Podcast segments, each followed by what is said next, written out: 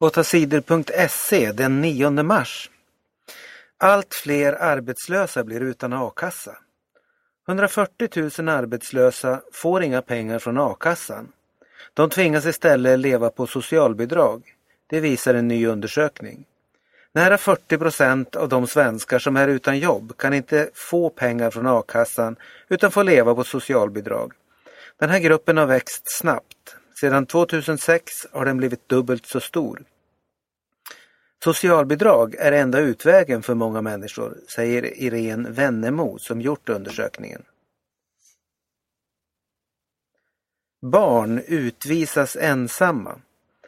Tre barn från Montenegro ska utvisas ur Sverige utan sina föräldrar.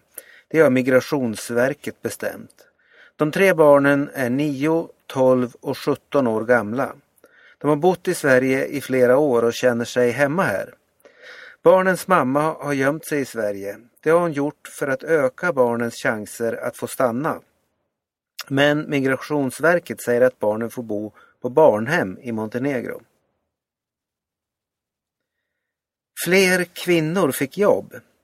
Fler kvinnor än män fick jobb under förra året. Det visar nya siffror från Arbetsförmedlingen.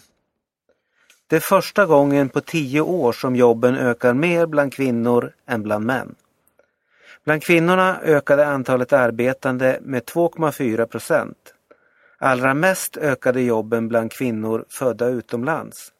Antalet arbetande ökade med 5,3 procent i den gruppen. Men det är fortfarande fler män än kvinnor som arbetar. 77 procent av männen i Sverige hade ett jobb förra året. Av kvinnorna hade 73 procent jobb.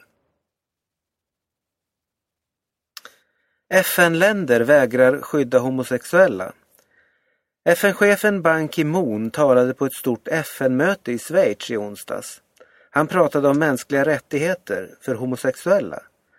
FN-chefen sa att alla länder måste göra mer för att skydda HBT-personer. Vi ser att människor drabbas av våld och diskriminering bara på grund av sin sexualitet, sa Ban Ki-Moon. Ni länder som är med i FNs råd för mänskliga rättigheter måste arbeta mot förtrycket av HBT-personer, sa FN-chefen.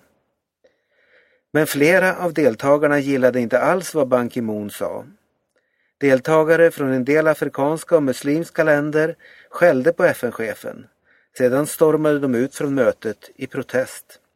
I flera länder i Afrika har homosexuella fått det mycket svårare de senaste åren.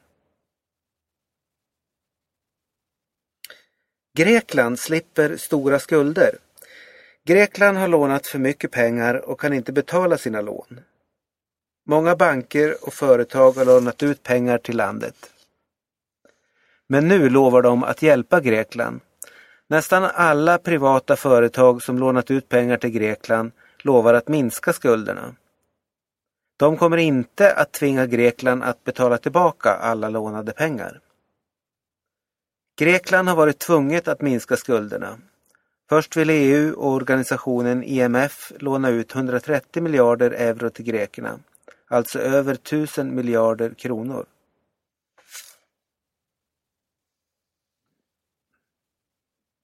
Guld och silver till Sverige.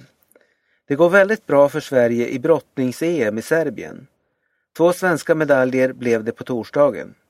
Henna Johansson blev Europamästare i 67 kilosklassen. Henna vann mot Alla Cherkasova från Ukraina i finalen.